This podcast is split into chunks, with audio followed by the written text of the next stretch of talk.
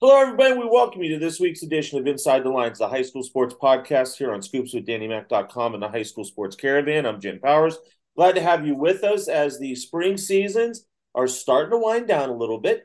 District play in a lot of the sports is going to begin here in the next couple weeks. And once again, girls soccer at the forefront. What a terrific year. We have seen so many outstanding teams, which is no surprise if you follow girls soccer here in the area. But Nerinx Hall has been terrific once again all year long. And joining us is their head coach, Brian Haddock. And, Brian, what another great year for, for Nerinx. And, uh, you know, you guys got a big win over previously undefeated St. Joe's last week. Talk a little bit about the season so far. Sure, Jim. Thanks for having me and for being such a good proponent of uh, of high school soccer and specifically the girls' game. Uh, yeah, the Nerinx Markers this year, we've had a really good season.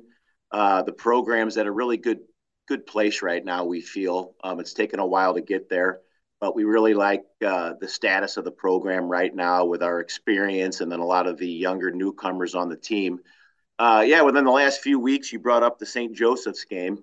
That was a headliner game, as it is every year for us. It's a school rivalry in all the sports that Nerinx plays, um, and soccer is no different. What makes that game special um, is is the fact that a lot of these kids know each other. Um, the these girls play club soccer with and against the girls over at St. Joe's, as do a lot of our rivals and Ursuline and Cor Jesu, and the list goes on and on. Um, and a lot of these kids grew up with each other um, in the same parish networks. So this game, you know, has this added uh, incentive, I think, for both teams. It was an outstanding game um, that, that the two teams had. We got out of there with a 2-0 win but you know, sometimes the score is deceiving. That was a zero-zero game with 11 minutes to go on the clock. Uh, one of our seniors snuck in and got a real nice headball goal to put us up one nothing, and we got our second goal literally with a, a second and a half on the clock. So, you know, in soccer, like a lot of sports, scores can be deceiving, and when you see that two nothing score in soccer, I, I'm the first one to tell you as objectively as I can be that was not a two nothing game. Those two teams are about as tight as it gets in Missouri high school soccer. Yeah, without a doubt. And you guys just seem to, you know, step up big in big games. And, eh, you know, I think a lot of it really revolves around, you know, who you have up front for you. And Nina Presser has been terrific for you. Also, Haley Braun. Talk a little bit about those two and just the knack that they have to be able to get in the right spot up front to get some good shots on goal and to get you guys going offensively. Yeah, you mentioned Nina and, and Haley, and those two are uh, a, a, two a huge chunk of our attack. We've got, I think, eleven girls that have scored goals this year. Uh, with the schedule that we play, that's that's pretty impressive. Uh, Nina and Haley are up there with with some of our leading goal scorers, as is uh, Emma Giannino and uh, Ella McAleenan, Lauren Seppi. Um, and I bring up all these players in our attack because we're not one dimensional. And, and I think when you see our roster, um, you know, you see some all state returners. But if you stop them, you know, there's a few others that you got to have to deal with if, if you shut down, say, Nina or Haley. So I really prefer teams like that, you know, where we go deep.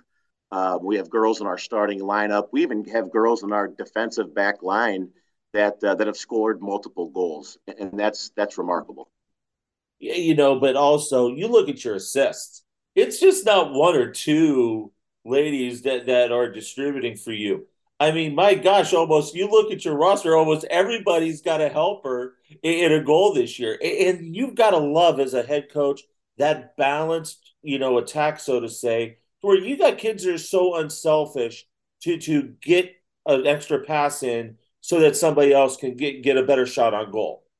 Yeah, you know, this is probably you know not using too many um, extremities here, but like it's it's one of the most unselfish teams we've coached, and that's that's not easy to be when when you've got so many players that are you know quote unquote returning all conference players or all state players, and um, we have a handful of players that are having the opportunity to play at the collegiate level, some Division One players, some Division Two players. So everybody kind of wants the piece of that pie. You know, everybody wants Jim Powers to talk about them, but we are so unselfish. And you know, when I see a kid like Emma Giannino who's going to Dayton, and she's got six assists, you know, through like 14 games, um, that just speaks volumes, not just about her, but just the whole team mentality of not relying on just the sole power of one or two kids. Um, but I will say this, Jim, you know, all, all bets aside, we can score some goals, but we've only given up two goals all year.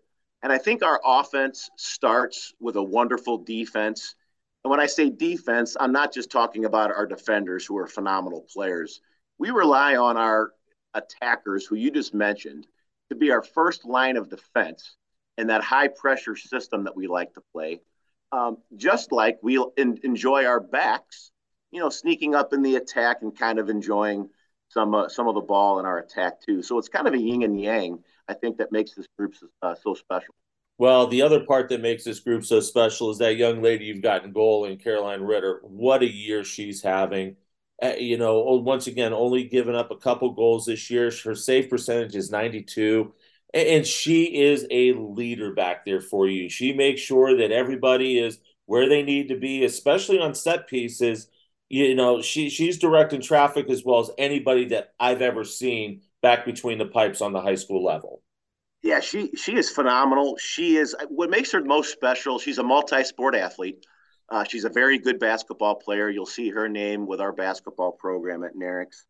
Um, kind of the new mold of a goalkeeper. You know, when you think back traditionally when I played, you know, you think about that big, uh, strong kid who just gobbles everything up out of the air. And she's got some really good hands with her basketball prowess, but she has phenomenal feet. And we use her a lot as our kind of our, our springboard in our possession and in our attack. Um, she's not the loudest kid, so her personality sometimes doesn't match what you think of a crazy goalkeeper to be. Uh, but the leadership, her calming presence, you know, there's never like a play, a game, a flurry of shots where she kind of loses her head. She has that calm composure. And if she makes a mistake, she's got this unique like next play mentality where she just pops right back up, um, makes all the saves that she needs to, and then occasionally, like any any goalie, you know, if I could use a hockey scenario here or an analogy, she occasionally makes that show shop show stopping save to keep a game zero zero or to keep us up one nothing. Yeah, without a doubt, and she's once again just absolutely terrific. And you know, we're we're heading into playoffs this is a Nerinx team that that has just been terrific for the last couple years, and uh, and once again, and we're going to get into this here in a minute. I still go back to that state championship game last year, and you know, with the crowd, and I, I just felt so bad that somebody had to lose that game on the dot, Brian. I mean, you know, just sitting there, just watching two high level teams play. How do you, as a coaching staff, keep those kids, you know, engaged and ready to go coming into the playoffs again?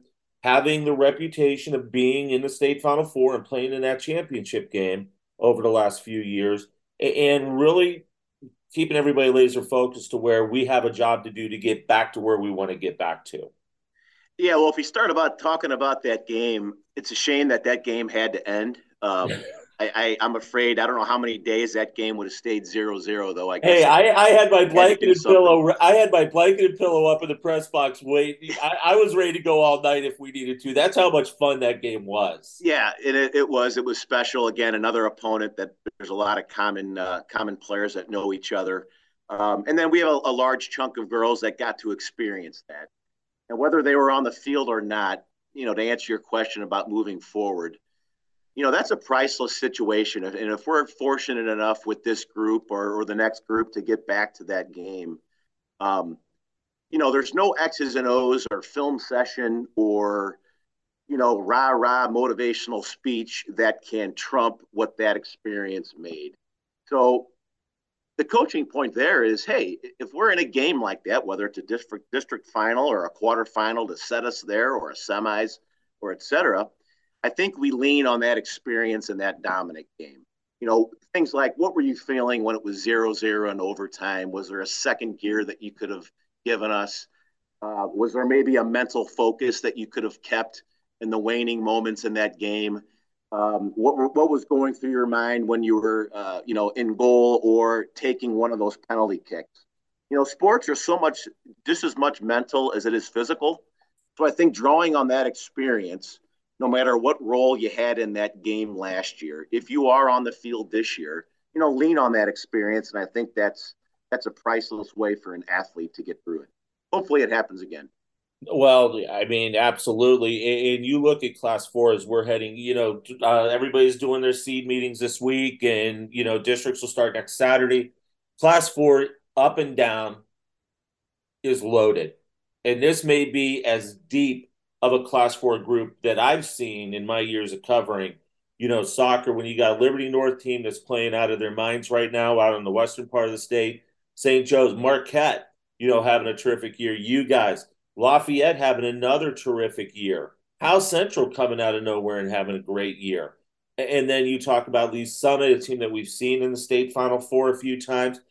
Class four is loaded across the board this year. Yeah, and it makes it real special with the parity. Um, it's anybody's game, and and again, you know, going back to the tradition of of high school soccer, we used to not not say, you know, one was when I was playing, you, you didn't really have to think about a Central Missouri team or a, or a Kansas City team that was going to cause issues with St. Louis teams, but that's that's so far from the case now. I credit that to the soccer in the state on both sides of the state, um, and I credit some of these girls' uh, upbringings. I mean, their club programs, their their parents who have coached them, their club coaches. There's some really good youth programs, as there are high schools out there today and that's just causing you know on the boys and girls side in a sport like soccer where there's so much so much positive history um, to make this this state tournament just up for grabs for anybody so there's a lot of factors here that i think contribute that um, with the history of our sport here in st louis well, in your district is not going to be the easiest because if everything comes down to it on paper, it's going to be you guys in St. Joe's for a district final. And, it, you know, unfortunately, you know this as well as I do. That's, eh, you know, the way that, that the state sets everything up, the geographic side of everything. But, you know, your district is not going to be the easiest district to get through, especially with St. Joe's sitting there. You've got a Pattonville team who, who can play as well with anybody. Kirkwood is another team that that could that could battle with anybody. Absolutely. Uh, you mentioned the seed meetings. Uh, we have that tonight, so we should know kind of who we play, when we play, and all that good stuff. You mentioned Pattonville. They are the host, um, so they'll be setting all that up. And it is a very good district. We have some new teams in it. Um, and what's interesting this year is that uh, we've only played two of the other seven teams in Kirkwood and St. Joe's. Um, and in some years, you know, we've we've played the entire district. So in some ways, those become easier to see because you have all those head-to-head matchups and common opponents. This year's a little different because you're really going off of, you know, strength of schedule, schedules itself, you know, quality wins, all those sort of uh, cliches. Uh, but yeah, us and St. Joe's, it, it, just seems to be, you know, I've been doing this for 15 years, and, and they're in our past every single year. But uh, you know what what a great program to be able to experience districts with in St. Joe's. With all the respect we have for them. The state of soccer on the girls' side in St. Louis is terrific. And it has just gotten better and better over the last, you know, five to seven years. You, you know, and you mentioned parity a moment ago. Um, but I also look at the amount of kids that are now we're seeing move on to the next level, the D1 level. I 10 years ago, you, you didn't see a lot of kids moving to D1 on the soccer side of things. Now you're seeing kids from every team across the board getting D1 looks and moving on to D1.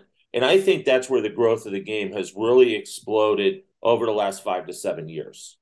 And the women's game has just exploded, you know, and I credit that to a number of factors, you know, one starting from the top with our US national team and just the the energy that those those women have put through the young the, the game here. It's been phenomenal. Um, but yeah, the amount of talent that we see day in and day out, you know, even with teams that quote unquote don't have their best record, it seems like every team on the girls' side has a couple headliner players that that are moving on to play. And I think from a coach from a coach's perspective, you know, Jim, that's what it's all about to kind of see the end the, the the light at the end of the tunnel with these kids and as a parent myself of two young boys, you know, I'm kind of living all those, you know, hours in the car and airline miles of getting our kids to their club games and showcases and uh, the blood, sweat, and tears, and that whole process that these young ladies go through to not just play high school soccer, but that small, you know, the, the segment of kids that are going to move on. From a coach from the outside looking in, it's the icing on the cake. Um, you know, and, and, like again, like you, you think you see it through the ends of the lens of a parent, and just the joy of of those parents seeing their daughters accept, uh, you know, a scholarship, and then the signing days and the hoopla that go with it um, is just a joy. And then to follow their paths at places like Illinois, St. Louis University, Illinois State, you know, schools that are within a three hour radius of, of St. Louis is awesome for me and my assistants to go back and watch some of these girls that are competing in our backyard. Well, and you mentioned too, and you look at the level of, of girls soccer that has gone to the women's soccer side on the collegiate level. You look at obviously St. Louis U, my gosh, the job that they've done there, and they're keeping a lot of kids local. You look at what Lori Chalupny's done at Maryville. You you look at McKendree. You know the great teams that they've cranked out. At Mizzou, starting to get into the mix a little bit in the SEC. I think the girls are seeing that there are a lot of great opportunities to play at a high level and stay close to home. That way, their family, their friends, their coaches are able to come and see. And I credit a lot of that to the coaches, but also how the college programs have really exploded once again over the last five to seven years. Yeah, you mentioned some really good people there in St. Louis U, Maryville, McKendree. Um, those three programs have regularly been at our games. Um, and, and you can't say that. University of Missouri, I know they've had a transition and, and they've they're recruiting St. Louis hard. Um, and I joke with those guys and, and one colleague of mine, Chris Allen at St. Louis University, you know, we talked and, and you could you can concoct a very competitive division one team by just recruiting St. Louis alone. Now that sounds easy. Um, a lot of kids want to, you know, leave the area. Uh, there's a lot of factors when you bring in social and academics and geographic. I, I get all that, but from a pure soccer standpoint, we are in, in, a hotbed of girls soccer to where any of those aforementioned programs, uh, Maryville, Mizzou, McKendree, St. Louis University can recruit right here in St. Louis and not go too far to, to make a roster. And that's really, really neat. I, I applaud those programs. They come out to the high school games, they promote the high school games on social media. When girls commit from our high schools, it's a very nice partnership that we see on social media with the girls' clubs, with their high schools. Um, and, and it really kind of celebrates St. Louis soccer because, as we all know, each of these players has a story. They've got a high school story, they've got a club story, and they probably have something that started back in the day with CYC or, or school soccer as well. You know, and once again, it, I credit a lot to the coaches and all that stuff with the growth of the game. But, eh, you know, I think the other piece of this too is, um, you know, when you look at the coaching on the high school side. You know, you, you're perfect example. You know, talk to you know Dave Ehrenberg from Ladue. A lot of the girls coaches are also boys coaches at, at, either their same school or or you know like you for instance you you're the boys coach at Vianney and then you flip over to Nerinx in the spring. And, I think that's great for coaches to be able to see both sides of of what soccer's all about. On the boys side, a little bit more physical. On the girls side, the physicality is getting there, but a little bit more of a finesse game. And I think it's neat that you guys are able to coach and adjust and adapt to that to give both sets, the boys and girls, great opportunity, great coaching, leaning on those experiences. Yeah, this has been a really neat, a really neat career path for me. I've enjoyed every bit of it, and and one day I've I've told this to people. It's it's remarkable that I'd like to write a book about the differences of coaching high school boys and high school girls because on one on one end of the token, you, you think there's so many differences, but there's there's really not.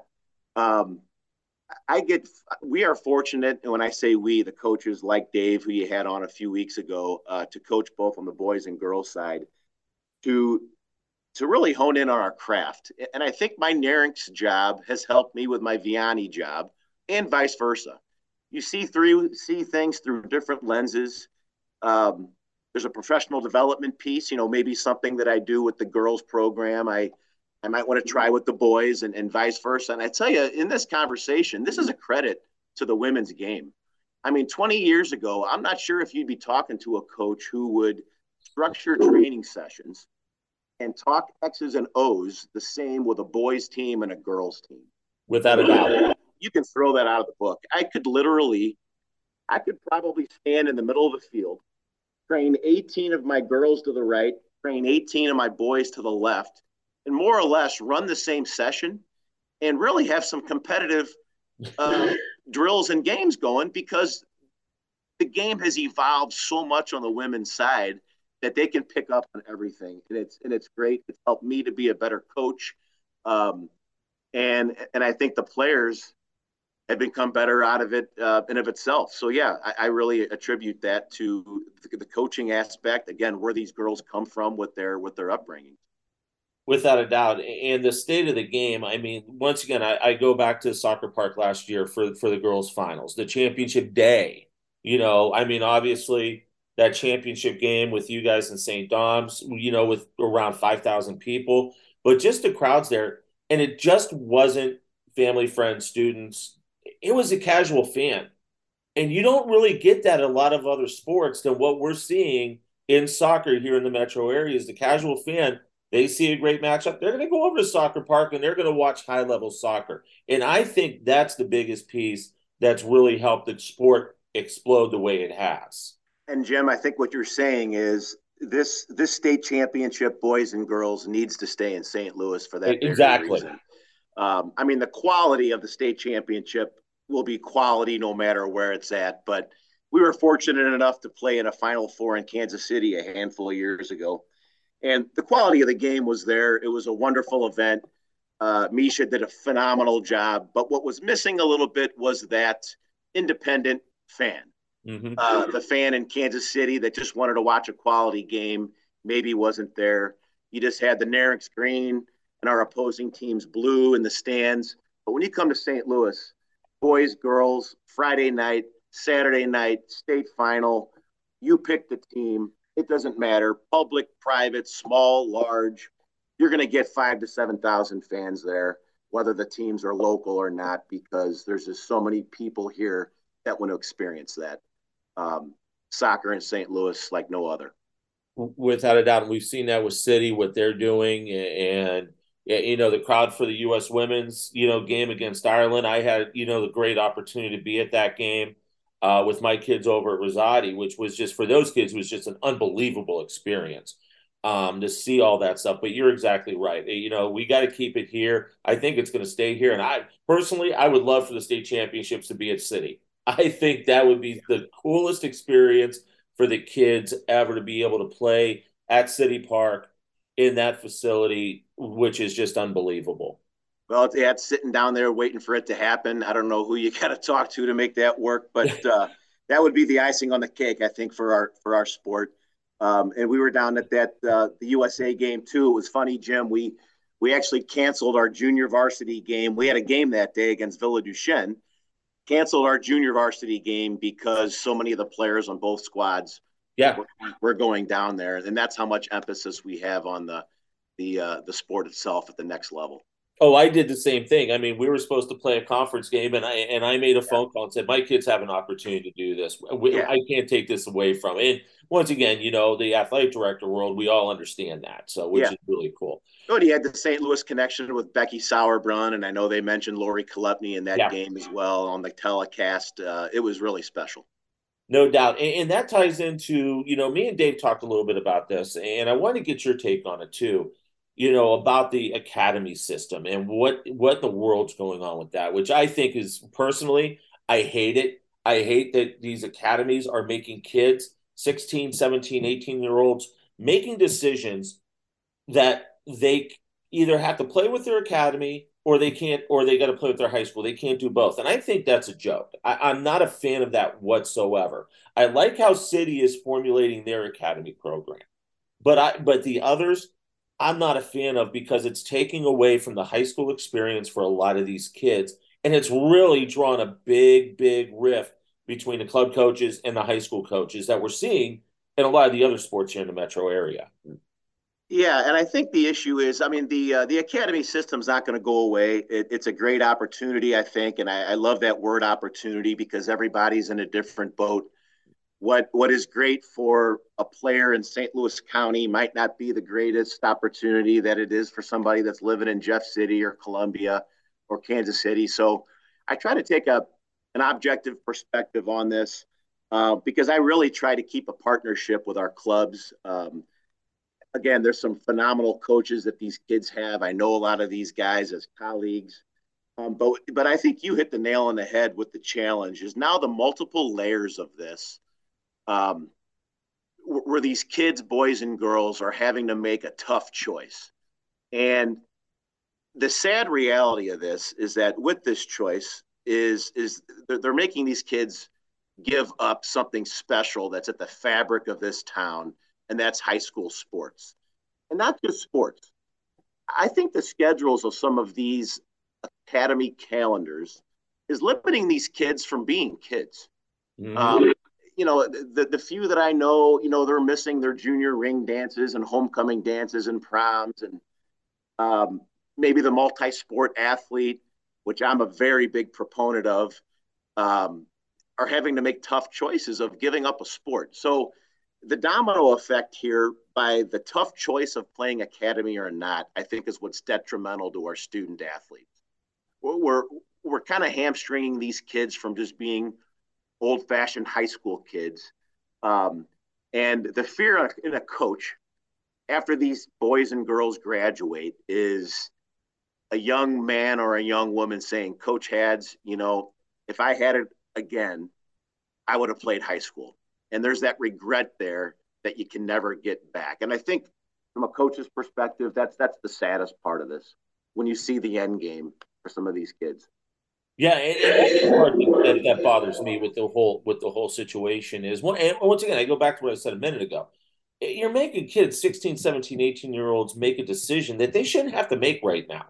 You, you know, and high school is the fabric. And what's the first thing that everybody asks you? What high school did you go to?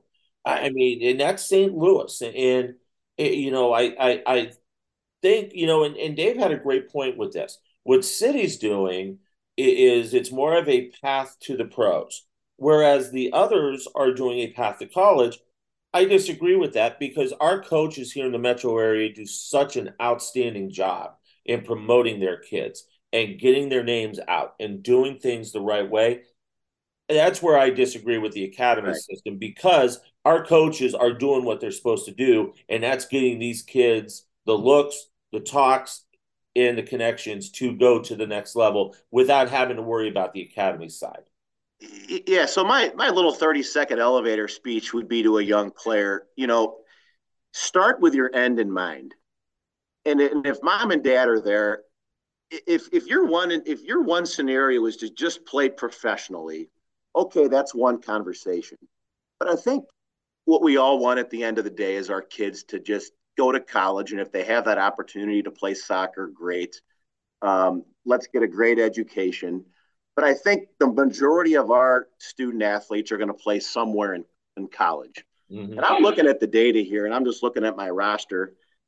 University of Dayton, Illinois, Illinois State, St. Louis University, McKendree, Western Kentucky, uh, University of Missouri, Kansas City, Lindenwood. I mean, there's some high level Division One players there that have played four years at Nerinx Hall. Looking at my Vianney roster, we've got a starting center midfielder at St. Louis University who's a sophomore. We just had three college signees last Wednesday. So here in St. Louis, we're unique. We we our high school kids are getting recruited, you know, and I know there's a partnership with the clubs, um, and I want to keep that. And I'm for one that would be a proponent of making them both work. Um, you know, I, I know that wouldn't start with me, me as a coach, but my gosh, if if MSHSAA would allow these kids who choose to play academy some sort of wiggle room to salvage some high school soccer, um, I'd be a great proponent to work with that academy director or that coach so that this young player can at least experience it. Now, there's some realistic uh, expectations that we're going to have. We don't want players playing six games in six days. So there's going to have to be some give and take. But my gosh, I would love to be able to at least work with a player who's playing for City, Lou St. Louis Scott Gallagher, any of these great clubs that we have in this town, And if they want to play for Nerinx or Vianney, and we can somehow put a rule in there to allow them to do both, and we can sit down and make this person's soccer calendar work, heck, let's do it. Um, I, I, I just don't. It, it pains me to see the regret in these kids' faces when they come back to me as alumni and say, "Hey, coach, if I had to do it all over again, um, I, I would do it." You know, and even when college coaches come and talk to me, Jim, about X Y Z player, it's all about their character. It's all about how does this player play with seniors? Maybe it's a younger player who's trying to play up a few levels on a varsity team, or how do they do against maybe a player that isn't isn't as good as them around them? Okay, a high school game brings that out. But if you're playing in an academy 05, 06, 07 team, I don't know how much of that physicality with older players comes out in that game. Um, as, as good as those teams are, I think you and I sometimes would look great in the middle of the field against some of these players.